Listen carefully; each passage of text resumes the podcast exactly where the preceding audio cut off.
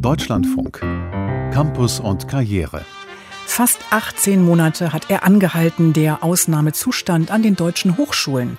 Die Medizinstudentin Annika Hannerieder, mittlerweile im achten Semester, fasst ihre Erfahrungen und Wünsche zusammen.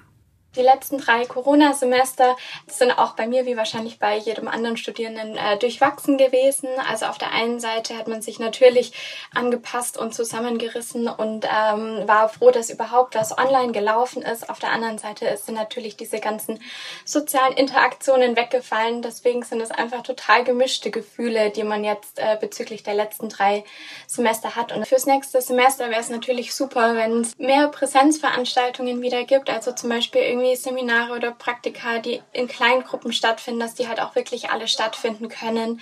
Ich persönlich und irgendwie, glaube spreche auch für andere Studierende, habe gar nicht den Anspruch, dass auch alle riesigen Vorlesungen mit mehr als 300 Leuten oder so in Präsenz sind, sondern dass einfach so kleine Dinge wieder möglich sind und ein bisschen Campusleben wieder stattfinden kann.